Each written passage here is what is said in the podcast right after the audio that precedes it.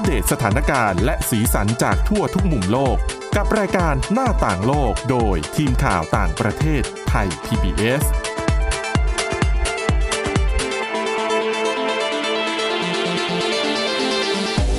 สวัสดีค่ะ ยินดีต้อนรับคุณผู้ฟังเข้าสู่รายการหน้าต่างโลก รายการที่นำเรื่องราวข่าวต่างประเทศมาเล่าให้คุณผู้ฟังฟังนะคะ แล้ววันนี้พบกับดิฉันชลันทรโยธาสมุทรและคุณสาวรักษ์ จากวิวัฒนากุลค่ะ ค่ะ สวัสดีค่ะ คุณชลันทรสวัสดีคุณผู้ฟังด้วยค่ะ ค่ะอะก็เป็นประจำเนาะคุณชลันทรทุกวันจันทร์แบบเนี้ยเราก็มักจะเน้นไปที่เรื่องราว ในอาเซียนเป็นหลักค่ะนะคะ หรือไม่ถ้าหากมีเรียกว่าบุคคลสำคัญนะคะเดินทางเยือนประเทศไทยหรืออาเซียนเนี่ย เราก็จะนำมาเล่ากันสรุปค่ะให้ฟังกันในวันจันทร์แบบนี้ วันนี้ก็เช่นเดียวกันนะคะ วันนี้เนี่ยคุณชลันทรเตรียมเรื่องการเดินทางเยือนประเทศไทยของ รัฐมนตรีต่างประเทศอินเดีย ใช่ค่ะ ใช่ไหมค่ะ แล้วคุณชลันทรก็มีโอกาสได้ไปทำข่าวนี้ด้วยตัวเองด้วย ใช่ ก็ไปตามมาสองวันนะคะ แต่ว่าช่วงค่ะเวลาการเดินทางก็เมื่อสัปดาห์ที่แล้วนะคะ รัฐมนตรีว่าการกระทรวงการต่างประเทศอินเดียเอ่อสุพรหมยันชัยสังกรานะคะ ก็มาเยือนไทยแต่ว่าเป็นการเยือนที่หลักๆเนี่ยก็คือมาเพื่อร่วมประชุมทวิภาคีไทยอินเดียครั้งที่ 9 ซึ่งครั้งนี้เนี่ยเป็นครั้งที่ห่างหายไป พอสมควรประมาณเกือบ 2 ปีหลังจากสถานการณ์โควิด -19 แล้วก็อือหือออาจจะทำให้การเจรจาพูดคุยทางการทูตระหว่างไทยอินเดียเนี่ยก็ค่ะเหมือนจะหายหายไปแต่ว่าก็ย้ำเขาก็ย้ำนะคะ ทั้งสองฝั่งทั้งไทยและอินเดียก็ย้ำว่า แต่สัมพันธ์ก็ใกล้ชิดนะคะ เพราะว่าเรียกได้ว่าพอดิบพอดีเลย คือการเดินทางเยือนครั้งเนี้ย เป็นช่วงเวลาครบรอบ 75 ปี วันค่ะ ประกาศอิสรภาพหรือว่าวันชาติของอินเดีย แล้วก็เป็น 75 ปีที่ครบรอบสัมพันธ์ไทยอินเดียในเชิงการทูตนะคะ แม้ว่าไทยอินเดียเนี่ยจริง ๆ ก็มีความสัมพันธ์กันมายาวนาน เพราะว่าเป็นประเทศบ้านใกล้เรือนเคียง แต่ว่า ถ้าจะนับสัมพันธ์ทางการทูตจริง ๆ ก็ 75 ปีที่ผ่านมานะคะ แล้วก็ดิฉันก็ได้ไปร่วมในหลายงานนะคะ เมื่อวันพุธกับวันพฤหัสบดีที่ผ่านอ่าสัปดาห์ที่แล้วที่ผ่านมา ในในวันพุธเนี่ยก็เป็นวงเวทีคุย อย่างเป็นทางการเนี่ยแหละค่ะ เรื่องของความร่วมมือจะเป็นความร่วมมือกระชับความร่วมมือขยายความร่วมมืออะไรบ้าง ระหว่างไทยกับอินเดียซึ่งมีการพูดคุยกันในหลาย ๆ ด้านนะคะ ไม่ว่าจะเป็นความร่วมมือด้าน การค้าการลงทุน ในเรื่องของเออเศรษฐกิจสีเขียวที่ที่ไทยเองก็วางเป้าหมายไว้นะคะ แล้วก็ในเรื่องของบทบาท ไทเอ่อไทยอินเดียเนี่ยท่ามกลางสถานการณ์ที่เปลี่ยนผ่านของการเมืองโลกต่างๆนะคะ แล้วก็ค่ะมีการเอ่อได้เรียกได้ว่าเซ็น MOU สำคัญสองฉบับ อันนึงก็เกี่ยวกับไทย PBS นะคะ เพราะว่าเป็นการเซ็น MOU ระหว่างเอ่อ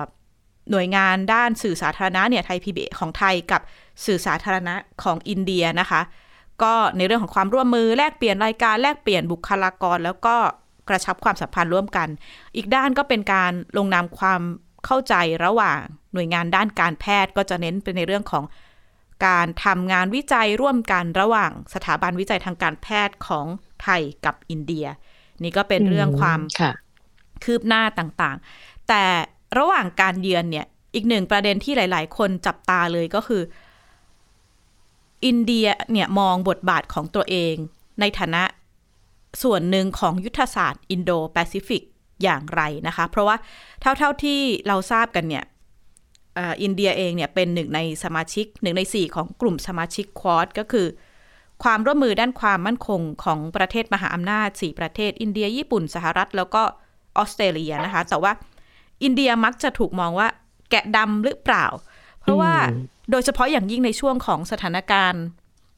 สงครามรัสเซียยูเครน สถานการณ์เมียนมาเองก็ตามเนี่ย มุมมองหรือการ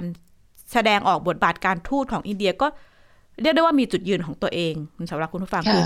ไม่ได้ไม่ได้ออกมาประนามรัสเซียอ่าอย่างตรงๆ รวมไปถึงค่ะก็ขยายการนำเข้าน้ำมันจากรัสเซียซะอีกนะคะ แล้วก็ในอีกไม่กี่สัปดาห์ข้างหน้าเนี่ย อินเดียเองมีแนวโน้มจะไปร่วมซ้อมรบขนาดใหญ่ที่รัสเซียเป็นเจ้าภาพนะคะ การซ้อมรบที่ชื่อว่า w a r s t o k 2022 แปลง่ายๆก็คือเป็นซ้อมรบตะวันออกเนี่ยแหละค่ะ รัสเซียจัดร่วมกับจีนเบลารุส แล้วก็ชาติพันธมิตรของรัสเซีย ก็อันนี้จะเป็นการซ้อมรบขนาดใหญ่เลยนะคะ หลังจากครั้งแรกของรัสเซียหลังสงครามรัสเซียยูเครน ซึ่งหลาย ๆ คนก็จับตาแล้วก็สหรัฐอาจจะ กังวลใจอืมเล็กๆ ถึงท่าทีนี้ แต่ว่าหลังจากซ้อมรบอันนี้เสร็จเนี่ย อินเดียก็จะไปซ้อมรบกับสหรัฐ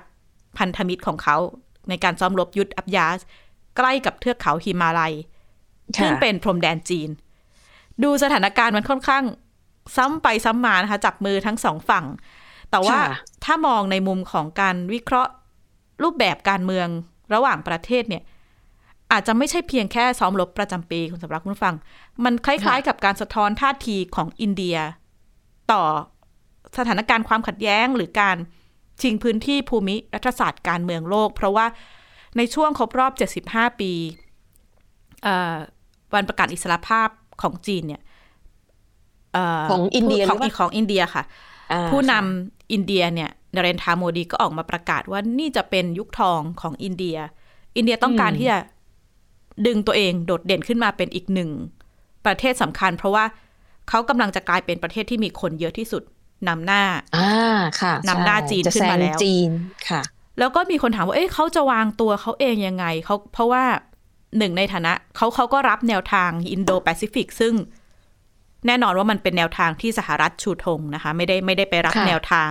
Belt and Road ของจีนอืมแต่เขาก็อืมีมีมุมมอง ในเรื่องของอินโดแปซิฟิกของเขาในในรูปแบบของเขาเองค่ะซึ่งมีหลายประเด็นก็มีคนถามประเด็นแรกเลยว่าอ้าวทำไมถึงไปเอ่อนำเข้าน้ำมันจากรัสเซียล่ะ คุณสนับสนุนรัสเซียให้ทำสงครามกับยูเครนหรือเปล่า รัฐมนตรีค่ะต่างประเทศอินเดียก็ตอบว่า จะมองขาวดำก็ไม่ได้ในเรื่องของการต่างประเทศ เพราะว่าเขาก็บอกเลยว่าเขาเองไม่ใช่ประเทศเดียวที่ นำเข้าน้ำมันถูกจากต้องรัสเซียใช่ถูกประเทศต้องยุโรปค่ะจำนวนมากนำเข้าน้ำมันจากรัสเซีย เพราะฉะนั้นเขาก็มองว่า ในเมื่อสถานการณ์เนี้ย อินเดียเองก็เป็นประเทศรายได้น้อยคนก็ลำบาก เพราะฉะนั้นเขาก็ค่ะมีสิทธิ์ที่จะทำเพื่อให้ได้ผลประโยชน์ของประเทศตัวเอง นี่ก็เป็นมุมมองที่ตอบตรงๆนะคะค่ะ แล้วก็อีกเรื่องหนึ่งของสถานการณ์ในเมียนมาที่ฉันก็ไปนั่งฟัง แล้วก็นักข่าวก็ถามว่าอ้าวเนี่ย อินเดียในฐานะประเทศที่เอ่อ ประชาธิปไตยที่มีจำนวนคนเยอะที่สุดในโลกเลยเนี่ยทำไมถึงไม่มีจุดยืนในการ เอ้ยไปประนามรัฐบาลทหารอืมเมียนมานำซ้ำค่ะยังไปใกล้ชิดเตรียมสร้างเดินหน้าโครงการต่างๆ เข้าไปคุยกับเอ่อรัฐบาลทหารเมียนมาอีกนะคะ ทางรัฐมนตรีต่างประเทศอินเดียก็ตอบว่า เรื่องเนี้ยคุณจะมามองในลักษณะขาวกับดำไม่ได้ เพราะว่าแม้ว่าอินเดียจะมีจุดยืนชัดเจนว่าเขาสนับสนุนแนวทางเอ่อ ประชาธิปไตย แล้วก็ค่ะมองว่าประชาธิปไตยเนี่ยเหมาะสมกับเมียนมามากที่สุด แต่เขาก็มองว่าอืมในฐานะอืมอินเดียซึ่งเป็นประเทศบ้านใกล้เดือนเคียง เป็นประเทศเพื่อนบ้านเนี่ยเขาต้องดูประเด็นอื่น เพราะว่าอันนี้เขาก็บอกว่าในประเทศอื่นๆในยประเทศตะวันตกต่างๆ ไม่ได้อยู่ใกล้เมียนมานี่ไม่ได้เผชิญเผชิญปัญหาผู้อพยพ ไม่ได้เผชิญอืมปัญหาการปะทะกันแนวชายแดน ไม่ได้เผชิญค่ะปัญหาการทะลักเข้ามาของคนรวมถึง สถานการณ์โควิด เพราะฉะนั้นเวลาตอบปัญหาต่างๆ ก็รัฐมนตรีก็บอกว่าก็มองขาวกับดำว่าดีหรือไม่ดี แต่สำหรับประเทศบ้านใกล้เรือนเคียง อินเดียต้องมองไปไกลมากกว่า ideology ของความเป็นอืมประชาธิปไตย อันนี้ก็เป็นคำตอบค่ะของรัฐมนตรีต่างประเทศอินเดียนะคะขนาดที่อีกหลายประเด็นอีกประเด็นหนึ่งที่หลายคนตั้งคำถามก็คือ ท่าทีของอินเดียต่อการ ขยายอิทธิพล ขยายอำนาจของจีน เพราะว่าอืมจริง ๆ ไม่กี่วันก่อนที่รัฐมนตรีต่างประเทศอินเดียจะเดินทางมาไทยเนี่ย ก็มีจีนเนี่ย เอาเรือเข้าไปจอดที่ท่าเรือที่ศรีลังกา แล้วก็ค่ะเห็นท่าทีการขยายบทบาทของจีนไม่น้อยนะคะ ในพื้นที่อินโดแปซิฟิกรวมไปถึงพื้นที่ที่เรียกได้ว่าเป็นพื้นที่ร้อนของอินเดียด้วยเนี่ย ก็ รัฐมนตรีต่างประเทศอินเดียก็ออกมาบอกนะคะว่าไม่ปฏิเสธแล้วก็มองว่าการขยายท่าทีอำนาจของจีนเองเนี่ยก็มีผลกระทบอย่างมาก แต่เขาก็มองว่าอินเดียเองก็ต้องขยายบทบาทของตัวเอง เช่นกันนะคะ แต่ก็แล้วก็มองว่าจีนกับอินเดียเนี่ยมีความคล้ายกันก็คือที่ผ่านมาต้องเป็นประเทศที่ดิ้นรนอย่างมากในช่วงของอืมการครอบงำของตะวันตกอันค่ะนี้เขาก็มองความเหมือนแต่ว่าเราก็ย้ำนะคะว่าสิ่งที่เขาเห็นด้วยกับเอ่อ คำพูดของจีนเนี่ยก็คือการเดินหน้าไปสู่ศตวรรษของเอเชีย คือการที่นำเอเชียเข้ามาก้าวเป็นผู้เล่นสำคัญ แต่ก็บอกว่าจะเกิดขึ้นไม่ได้เลยถ้า อินเดียกับจีนไม่ได้เดินไปด้วยกันในเรื่องนี้ แต่ก็ทิ้งท้ายว่าไม่ง่าย เพราะว่าสัมพันธ์สองประเทศ ไม่ค่อยลงรอยเท่าไหร่ โดยเฉพาะในพื้นที่พรมแดนที่สองสามปีที่ผ่านมาก็มีการปะทะะ กันอย่างต่อเนื่องนะคะ ดิฉันเองได้พูดคุยกับผู้เชี่ยวชาญด้านอินเดียนะคะ อาจารย์เป็นเอ่อผู้อำนวยการอินเดียศึกษาที่จุฬาลงกรณ์มหาวิทยาลัยค่ะผู้ช่วยศาสตราจารย์สุรัตน์โหราชัยกุลนะคะ ได้มองถึงบทบาทการขึ้นมาแข่งขันเป็นอีกหนึ่ง จะเป็นหนึ่งในอีกหนึ่งประเทศมหาอำนาจของอินเดียในภูมิภาคนี้ แล้วให้หันกลับถามอาจารย์ว่าแล้วไทยเนี่ย พร้อมขนาดไหนที่จะรับมือหรือว่า balance ความสัมพันธ์ของสองสามประเทศที่ตอนนี้ขึ้นมา แล้วก็ใช้พื้นที่อินโดแปซิฟิกที่ไทยเองก็หนีไม่ได้เพราะว่าอยู่ในจุดศูนย์กลางอันนี้ค่ะค่ะคือในสถานการณ์แบบนี้เนี่ยนะครับประเทศขนาดแบบเรานะฮะภูมิศาสตร์แบบเราเนี่ยนะและยิ่งไปมองในบริบทอาเซียนด้วยเนี่ยนะครับ มันก็ไม่ใช่แค่ประเทศไทยอะนะครับที่รู้สึกอะไรทำนองนี้ว่ามันมีแรงกดดันมาอยู่ แต่ในขณะเดียวกันเนี่ยนะครับเเราก็พยายามที่จะสร้างกระบวนการทางสังคมให้มหาอำนาจด้วยผ่านอาเซียนถูกไหมฮะว่าคือพูดง่ายๆว่าอย่ามาบีบบังคับถูกไหมฮะอย่ามากดดันอะไรทำนองเนี้ยก็เหตุหนึ่งก็เพราะว่าผมคิดว่าเราก็เชื่อในเรื่องของการถ่วงดุลอำนาจด้วยนะครับว่า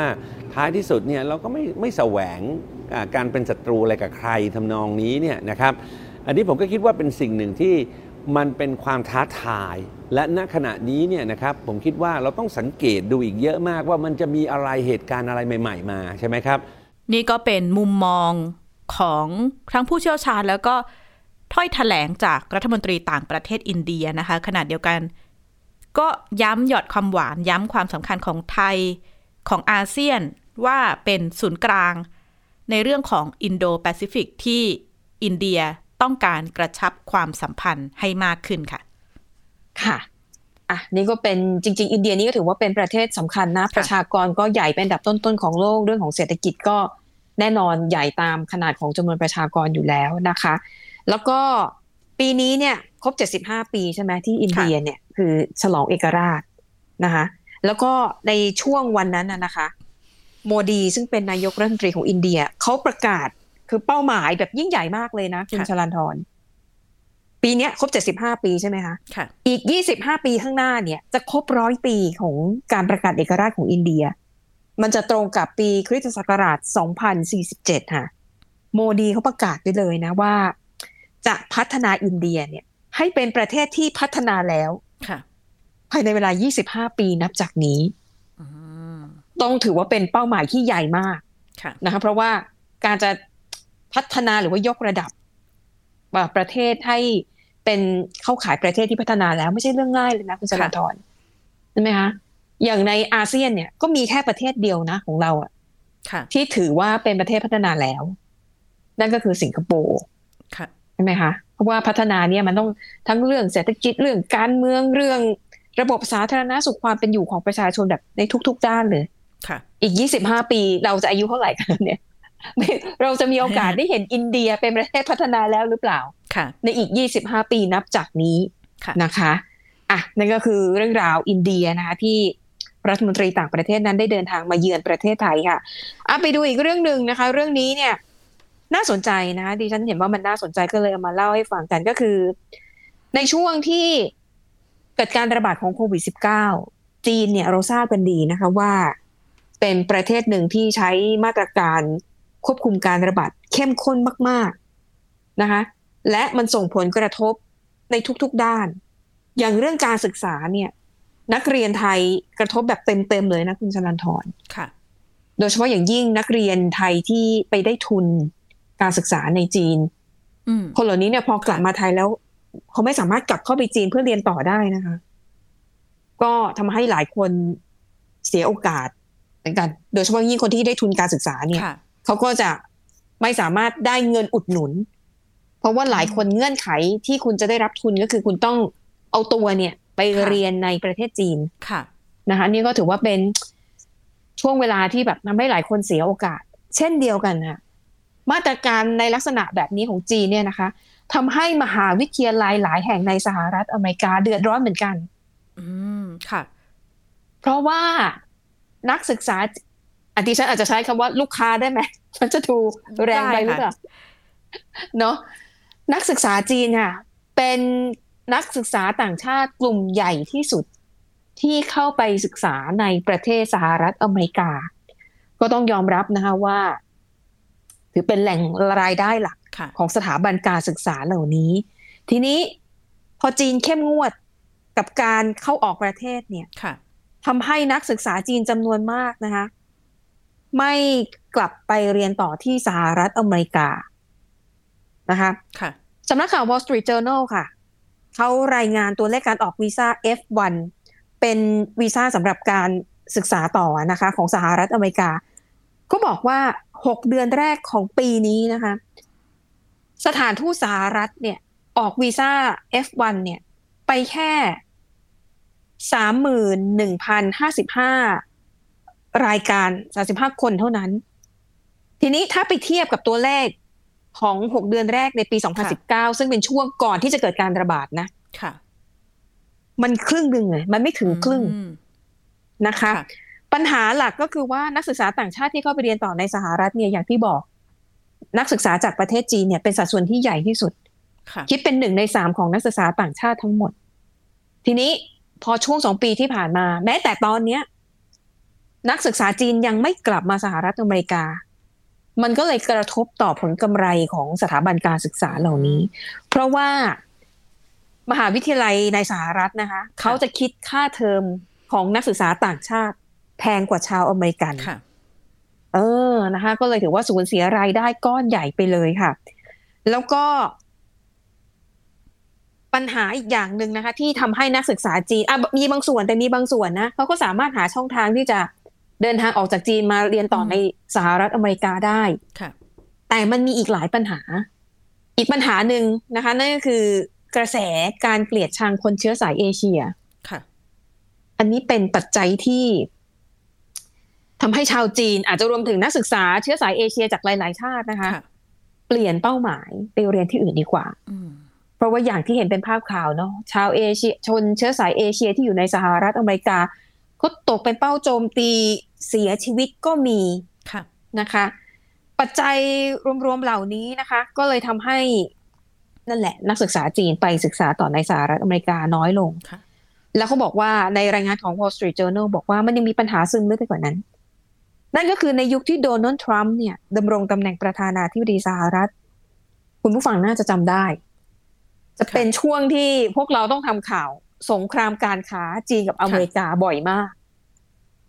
คือต่างฝ่ายต่างก็จะออกมาตรการตอบโต้ด้านภาษีกีดกันสินค้าซึ่งค่ะกันและกันเนี่ยตลอดเวลา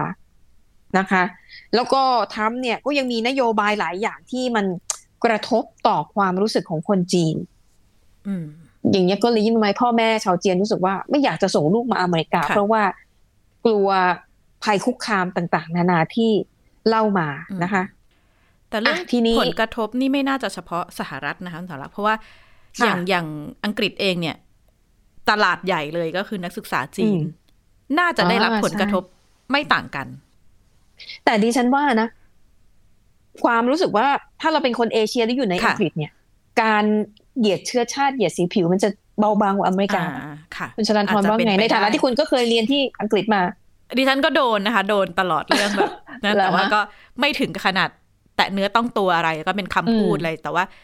ตอนนี้ฉันเรียนเนี่ยหกสิบเปอร์เซ็นของนักค่ะเรียนในชั้นปอโทดิฉันเนี่ยก็คือคนจีนอ๋อเรียกได้ว่าค่ะเป็นแบบบิ๊กเซสชันบางทีเขาว่าคุยกันเอ่อภาษาจีน discussion เลยกันภาษาจีน ซึ่งแบบไม่อาจารย์ก็ต้องเตือนดิฉันก็เลยว่าค่ะเข้าใจว่าสหรัฐเออสหราชอาณาจักรเนี่ยก็เผชิญปัญหา คล้าย ๆ กันอืมโดยเฉพาะอย่างยิ่ง หลัง Brexit อ่านักศึกษาจากยุโรปมาน้อยลง นักศึกษาค่ะจีนก็อาจจะน้อยลงถ้าในเรื่องของโควิด -19 ก็น่าจะได้รับผลกระทบอ๋อใค่ะกล้ๆกันอยู่นะคะ ค่ะ แน่นอนนะคะปัญหาที่เกิดขึ้นอ่าอย่างสถาบันการศึกษาในสหรัฐเขาก็ต้องหาทางออก อะในเมื่อนักศึกษาจีนไม่มา สถาบันการศึกษาหลาย ๆ แห่งค่ะ ก็เลยพยายามหานักศึกษาจากชาติอื่น ๆ มาทดแทนค่ะนะคะเขาบอกว่า หนึ่งในนั้นเนี่ยก็คืออินเดียนะอืมอินเดียก็ถือว่าเป็นเป็นเป้าหมายเหมือนกันค่ะนะคะซึ่งล่าสุดนะคะเขาบอกว่ามันมีผลการสำรวจของมหาวิทยาลัยในสหรัฐ 559 แห่งสำรวจโดยสถาบันที่มีชื่อว่า Institute of International Education นะคะเขาบอกว่า 65%ของมหาวิทยาลัยที่ทำการสำรวจเนี่ยเขาพบว่าในปีการศึกษา 2022-2023 ใบสมัครจากนักศึกษาต่างชาติเพิ่มขึ้นนะอืม นะคะ แล้วก็แต่การที่มีใบสมัครมากขึ้นไม่ได้หมายความว่า นักศึกษาจะเยอะขึ้นตามไปด้วยถูกไหมคะค่ะ เพราะว่าการส่งใบสมัครเขาไม่ได้สมัคร อาจจะไม่ได้สมัครกับคุณที่เดียวอืมอาจจะคล้ายๆหวานใช่ไหมค่ะ ก็คือส่งใบสมัครไปหลาย ๆ มหาวิทยาลัยเพื่อให้นักศึกษาเนี่ยมีตัวเลือกให้มากที่สุดนะคะ เพราะว่าอย่างที่คุณชลันทรบอกว่า ตอนเนี้ยหลายประเทศ สถาบันการศึกษาค่ะก็เจอปัญหาคล้ายๆกันคือขาดแคลน คือจำนวนนักศึกษาต่างชาติโดยเฉพาะจีนมันลดลง ก็เลยทำให้ตอนนี้ค่ะ สถาบันการศึกษาในหลายประเทศไม่ว่าจะเป็นอังกฤษ ฝรั่งเศส แคนาดา ออสเตรเลีย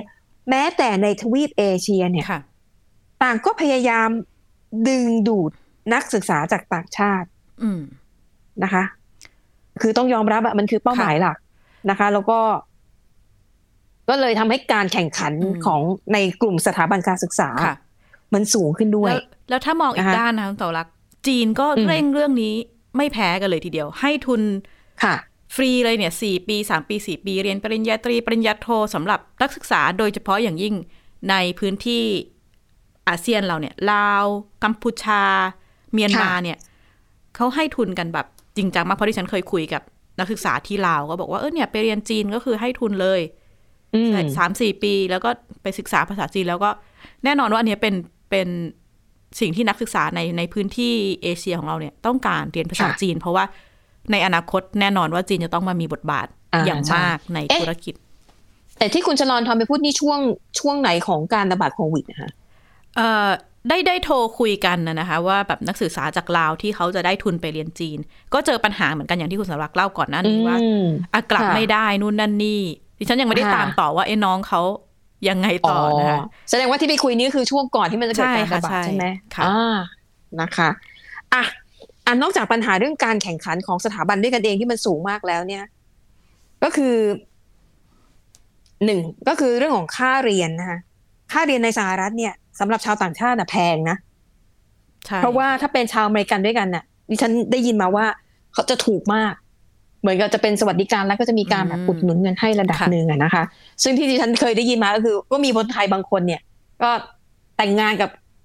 คนอาจจะเป็นคนไทยที่ถือสัญชาติอเมริกันอยู่แล้วอะค่ะเพื่อให้ได้สิทธิ์เป็น American citizen แล้วก็จะได้อืมสิทธิในการเรียนหนังสือในราคาที่ไม่แพงมากนักอืมค่ะนะคะแล้วก็ปัญหาของสถาบันการศึกษาสหรัฐคือที่ผ่านมาเนี่ยพึ่งนักศึกพึ่งนักศึกษาจีนมากจน พอส่วนนี้มันขาดหายไปเนี่ย การจะหานักศึกษาต่างชาติจากชาติอื่นๆมาชดเชยเนี่ย มันมันไม่ทันกันน่ะค่ะ มันต้องใช้เวลาอืมนะคะ และที่สำคัญก็คือเอ่อเรื่องความรู้สึกเนี่ยอย่างที่บอกมากระแสความเกลียดชังชาวเอเชียเอ่ยแล้วก็ท่าทีของชาวอเมริกันบางกลุ่มที่ไม่ค่อยต้อนรับคนเชื้อสายเอเชีย อาจจะมองว่าเขาไปแย่งโอกาสเขาบ้างล่ะไปแย่งงานหรืออะไรก็แล้วแต่ นะคะอันนี้ก็เป็นปัญหาและอุปสรรคของสถาบันการศึกษาในสหรัฐอเมริกาที่กำลังเผชิญอยู่ในเวลานี้ค่ะ คุณจรันทรคะค่ะ และนี่ก็คือทั้งหมดของเรื่องราวที่เรานำมาฝากคุณผู้ฟังในวันนี้นะคะสำหรับรายการหน้าต่างโลก และพบกันใหม่ในโอกาสหน้าค่ะ วันนี้ขอลาไปก่อน สวัสดีค่ะ สวัสดีค่ะ Thai PBS podcast. View the world via the voice.